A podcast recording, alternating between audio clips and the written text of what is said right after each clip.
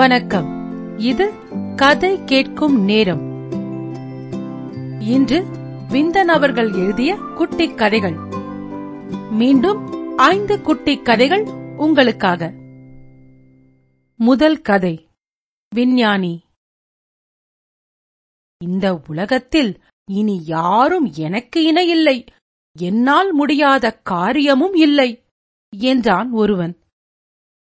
யாரப்பா நீ என்று அவனை கேட்டார் ஒரு பெரியவர். என்னை தெரியவில்லையா? நான்தான் இந்த உலகத்தின் அஞ்ஞான இருளை போக்கிக் கொண்டிருக்கும் விஞ்ஞானி என்றான் அவன் அட்டகாசமாக. அப்படியா என்று தலையை ஆட்டிக்கொண்டே தமக்கு அருகில் இருந்த ரோஜா செடியில் இருந்து ஒரு மொட்டை பறித்து அவனிடம் கொடுத்து, இங்கே இதை கொஞ்சம் மலரவையப்பா, பார்ப்போம் உன் விஞ்ஞானத்தால் என்றார் பெரியவர் அமைதியாக. பூ, தென்ன பிரமாதம் என்று அதை அலட்சியமாக வாங்கி முகர்ந்து கொண்டே தன் ரசாயன அறைக்குள் நுழைந்தான் அவன். அங்கே என்ன முயன்றும் அந்த மொட்டு அவன் எதிர்பார்த்தபடி அவ்வளவு இயற்கையாக மலரவில்லை. அதற்காக பொறுமை இழந்து அவனும் அதை விட்டுவிடவில்லை. இந்த முயற்சியில் அன்றைய இரவும் கழிந்து மறுநாள் பொழுதும் விடிந்தது. செடிகளில் இருந்த மற்ற மொட்டுக்கள் அத்தனையும் வழக்கம் போல் மலர்ந்து மனம் பரப்பின. அந்த மனம் வந்த திசையை நோக்கி தற்செயலாக திரும்பிய விஞ்ஞானி, இத்தனை மொட்டுக்களை இவ்வளவு அழகாக இவற்றுக்கு அருகில் கூட வராமல் மலர வைத்தது யார் என்றான் வியப்புடன். பெரியவர் சிரித்தார். ஏன் சிரிக்கிறீர்கள் என்று கேட்டான் விஞ்ஞானி. உன்னை பார்த்து சிரிக்காமல் அழவா சொல்கிறாய் என்றார் பெரியவர்.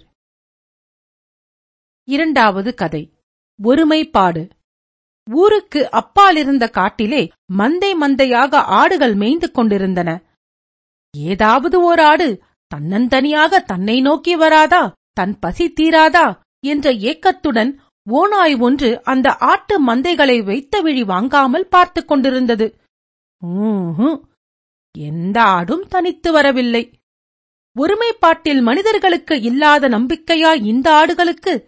அதிலும் அந்த பாழாய்போன ஒருமைப்பாடு தன்னுடைய பசியை தீர்த்து கொள்ள உதவாத போது ஆத்திரம் தாங்கவில்லை ஓநாய்க்கு. எனவே அது ஆட்டு மந்தை கூட்டத்தை நோக்கி, ஏ அறியாமை மிக்க ஆடுகளே என்று தன்னைத்தானே அறிஞனாக நினைத்துக் கொண்டு குரல் கொடுத்தது. ஆடுகள் திரும்பின. மனிதர்கள் சொல்வது சரிதான், உங்களை பற்றி மனிதர்கள் சொல்வது சரிதான் என்று அவற்றை பார்த்து தலையை மேலும் கீழுமாக ஆற்றிற்று ஓனாய். என்ன சொல்கிறார்கள் அண்ணாச்சி என்று ஏதும் அறியாதது போல் கேட்டு வைத்தது அவற்றில் ஒன்று.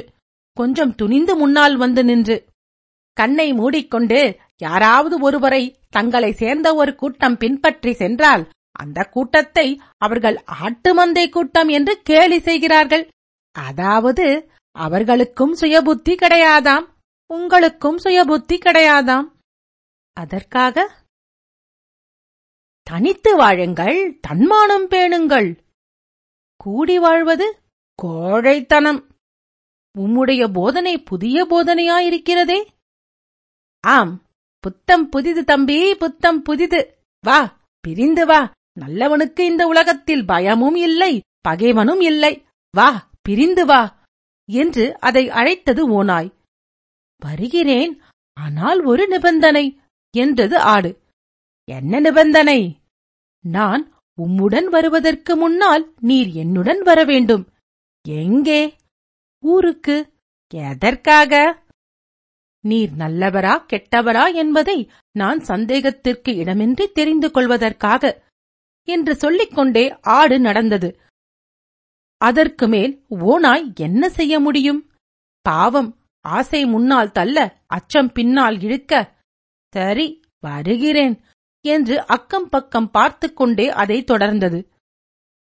ஊரின் எல்லையை மிதித்ததுதான் தாமதம். இப்போதாவது தெரிந்து கொண்டாயா நான் நல்லவனா இல்லையா என்பதை? வா, சீக்கிரம் வா என்று காட்டை காட்டி அவசர அவசரமாக ஆட்டை அழைத்தது ஓனாய். நல்லவர்கள் காட்டிலே வாழ்வானேன், நாட்டிலேயே வாழலாமே என்றது ஆடு நின்ற இடத்திலேயே நின்று. இந்த சமயத்தில் குப்பை மேட்டை மொய்த்துக் கொண்டிருந்த கோழிகள் தன்னை கண்டதும் கொக்கரித்துக் கொண்டே ஓடி ஒளிய, "பார்த்தாயா, உங்கள் நாட்டிலே கெட்டவர்கள் மலிந்து கிடப்பதை?" என்று பேச்சை மாற்றி பார்த்தது ஓநாய். "கெட்டவர்களா? யாரவர்கள்?" என்று ஆடு கேட்டது. "என்னை கண்டதும் கோழைகள் போல் ஓடி ஒளியும் அந்த கோழிகளைதான் சொல்கிறேன்" என்றது ஓநாய். அப்போது கோழிகளின் கூக்குரலை கேட்டு குடிசையை விட்டு வெளியே வந்த ஒரு விவசாயி, "டோய், ஓனாண்டோய்!" என்று குரல் கொடுக்க, அந்த குரலை தொடர்ந்து ஏழெட்டு பேர் கம்பும் கையுமாக ஓடிவர, "நடித்தது போதும்" என்று எடுத்தது ஓட்டம் ஓநாய். "ஐயா நல்லவரே, ஏன் ஓடுகிறீர்கள்? உமக்குத்தான் பயமும் இல்லை, பகைவனும் இல்லையே, ஏன் ஓடுகிறீர்கள்? நில்லுங்கள் அண்ணாச்சி, நில்லுங்கள்!" என்று தன்னால் ஆன மட்டும் அதை அழைத்து பார்த்தது ஆடு. ஓநாய் நிற்கவில்லை. மூன்றாவது கதை. பத்தாவது ரத்தினம். ஒருமைப்பாட்டு குழு என்று ஒன்றும் நிறுவாமலே ஒற்றுமையாயிருந்து வந்த ஒன்பது ரத்தினங்களுக்குள் நம்மில் யார் பெரியவன் என்று ஒரு நாள் சண்டை வந்துவிட்டது. "நானே பெரியவன்" என்றது வைரம். "இல்லை, நான் பெரியவன்" என்றது வைடூரியம். "அடக்கடவுளே, இந்த சண்டையை தீர்த்து வைக்க ஒரு வழியும் இல்லையா?" என்று தலையில் கையை வைத்துக் கொண்டு உட்கார்ந்து விட்டது கோமேதகம். "இருக்கிறது" என்றது மரகதம். "என்ன?" என்று ஆவலுடன் கேட்டது நீலம். "நமக்குள் ஒரு போட்டி வைத்துக் கொள்வோம். அந்த போட்டியில் எவன் வெற்றியடைகிறானோ அவனே பெரியவன் என்று நாம் ஒப்புக்கொள்வோம்" என்றது மரகதம். "என்ன போட்டி அது?" என்று எல்லோரையும் முந்திக்கொண்டு முன்னால் வந்து கேட்டது வைரம். "பேராசை பிடித்த மனிதனை நம்மில் எவன் போதும் போதும் என்று சொல்ல வைக்கிறானோ அவனே நமக்கெல்லாம் பெரியவன். என்ன சொல்கிறீர்கள் நீங்கள்?" என்று கேட்டுவிட்டு எல்லாவற்றையும் சேர்ந்தாற்போல் ஒரு பார்வை பார்த்து வைத்தது மரகதம். "அவ்வளவுதான், சரியான யோசனை, சரியான யோசனை" என்று எல்லா ரத்தினங்களும் ஏக காலத்தில் தலையை ஆட்டின. "சரி, நீ போ முதலில்" என்றது மரகதம் வைரத்தை நோக்கி. வைரம் சென்றது. ஆனால் வாட்டத்துடன் திரும்பி வந்தது. "என்ன?" என்று கேட்டது மரகதம். "முடியவில்லை அப்பனே, முடியவில்லை. அவனை திருப்தி செய்ய என்னால் முடியவில்லை" என்று கையை விரித்தது வைரம். "சரி, நீ போ இரண்டாவதாக" என்றது மரகதம் வைடூரியத்தை நோக்கி. வைடூரியம் சென்றது. ஆனால் அதுவும் வாட்டத்துடன் திரும்பி வந்தது. "என்ன?" என்று கேட்டது மரகதம். "முடியவில்லை அப்பனே, முடியவில்லை. என்னாலும் அவனை திருப்தி செய்ய முடியவில்லை" என்று அதுவும் கையை விரித்தது.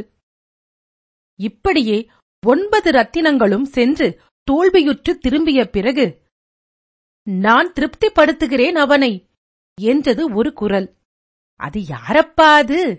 என்று எல்லா ரத்தினங்களும் குரல் வந்த திசையை நோக்கி திரும்பின. "நான் தான் பத்தாவது ரத்தினம் அப்பா" என்றது அது. "பத்தாவது ரத்தினமா? பைத்தியம் பிடித்த ரத்தினமா?" என்று மரகதம் கேட்டது. "வீண் பேச்சு எதற்கு? வேண்டுமானால் என்னை அனுப்பிப்பார்" என்றது அது. "சரி, வா போவோம்" என்றது மரகதம். "நீங்களும் என்னுடன் வருகிறீர்களா என்ன?" என்று கேட்டது அது. "ஆமாம், உன்னுடைய லட்சணத்தை பார்க்க வேண்டாமா?" என்றது கோமேதகம். "சரி, பாருங்கள்" என்று பத்தாவது ரத்தினம் கிளம்ப மற்ற ஒன்பது ரத்தினங்களும் அதை பின்தொடர்ந்தன. பாவம் மனிதன். பத்தாவது ரத்தினம் அவனுக்கு முன்னால் இருந்த இலையில் கொட்டு கொட்டு என்று கொட்டியதுதான் தாமதம். "போதும் போதும்" என்று அலறவே ஆரம்பித்து விட்டான். "தேவலையே, உன் பெயர் என்னப்பா?" என்று தன் என்சான் உடம்பையும் ஒரு சானாக குறுக்கிக் கொண்டு கேட்டது மரகதம். "ஜீவரத்தினம். அரிசி என்றும் அன்னம் என்றும் கூட அடியேனை அழைப்பதுண்டு" என்றது அது. நான்காவது கதை. சாட்சி. வழக்கம் போல் அன்றும் தன் காதலியை யாரும் காணாத இடத்தில் சந்தித்தான் காதலன். "கடைசி வரை என்னை நீங்கள் கைவிட மாட்டீர்களே" என்றாள் அவள். "உன்னையாவது கைவிடுவதாவது இந்த ஜென்மத்தில் இல்லை" என்றான் அவன். உண்மையாகவா? சந்திர சூரியர் சாட்சியாக சொல்கிறேன், இது சத்தியம். ஆகாசவாணி பூமி தேவி சாட்சியாக சொல்கிறேன், இது சத்தியம் என்று கைமேல் கையாக அடித்துக் கொடுத்தான் அவன். அதைவிட யாராவது ஒரு புரோகிதரையோ பதிவாளரையோ சாட்சியாக வைத்துக் கொண்டாள் என்றாள் அவள். நிலையான சாட்சி இருக்கும்போது நிலையற்ற சாட்சி நமக்கு ஏன் கண்ணே என்று காதலன் உருகினான். நிலையற்ற நமக்கு நிலையான சாட்சி ஏன் கண்ணாளா என்று காதலி ஊடினாள். அவ்வளவுதான், அன்று போனவனை அதற்கு பின் அவள் பார்க்கவே இல்லை. ஐந்தாவது கதை வெற்றி. உலகமே உலகமே, இன்னும் நீ ஏன் உருப்படவில்லை என்றான் மனிதன். எல்லாம் உன்னால்தான் என்றது உலகம். என்னாலா? ஆம், உன்னால்தான், உன்னுடைய பலவீனத்தால்தான் என்று அடித்து சொல்லிற்று உலகம். மனிதன் சிரித்தான். ஏன் சிரிக்கிறாய் என்று கேட்டது உலகம். உன்னுடைய அறியாமைக்காகத்தான் சிரிக்கிறேன் என்றான் மனிதன். என்னுடைய அறியாமைக்காகவா? ஆம், மண்ணை நான் வென்றிருக்கிறேன், விண்ணை நான் வென்றிருக்கிறேன், காற்றை நான் வென்றிருக்கிறேன், நெருப்பை நான் வென்றிருக்கிறேன், கடவுளையே நான் பல விஷயங்களில் வென்றிருக்கிறேன். அப்படியிருக்க என்னை நீ பலவீனன் என்கிறாயே, உன்னுடைய புத்திசாலித்தனத்தை என்னவென்று சொல்ல என்றான் மனிதன். உலகம் சிரித்தது. ஏன் சிரிக்கிறாய் என்று கேட்டான் மனிதன். உன்னுடைய அறியாமைக்காகத்தான் சிரிக்கிறேன் என்றது உலகம். என்னுடைய அறியாமைக்காகவா? ஆம், எதை வென்று என்ன பிரயோசனம்? உன்னை நீ வெல்லவில்லையே, அதனால்தான் இன்னும் நான் உருப்படாமல் இருக்கிறேன் என்றது உலகம். கதைகளை கேட்டதற்கு நன்றி. மீண்டும் இன்னொரு கதையில் சந்திக்கிறேன். ராரா.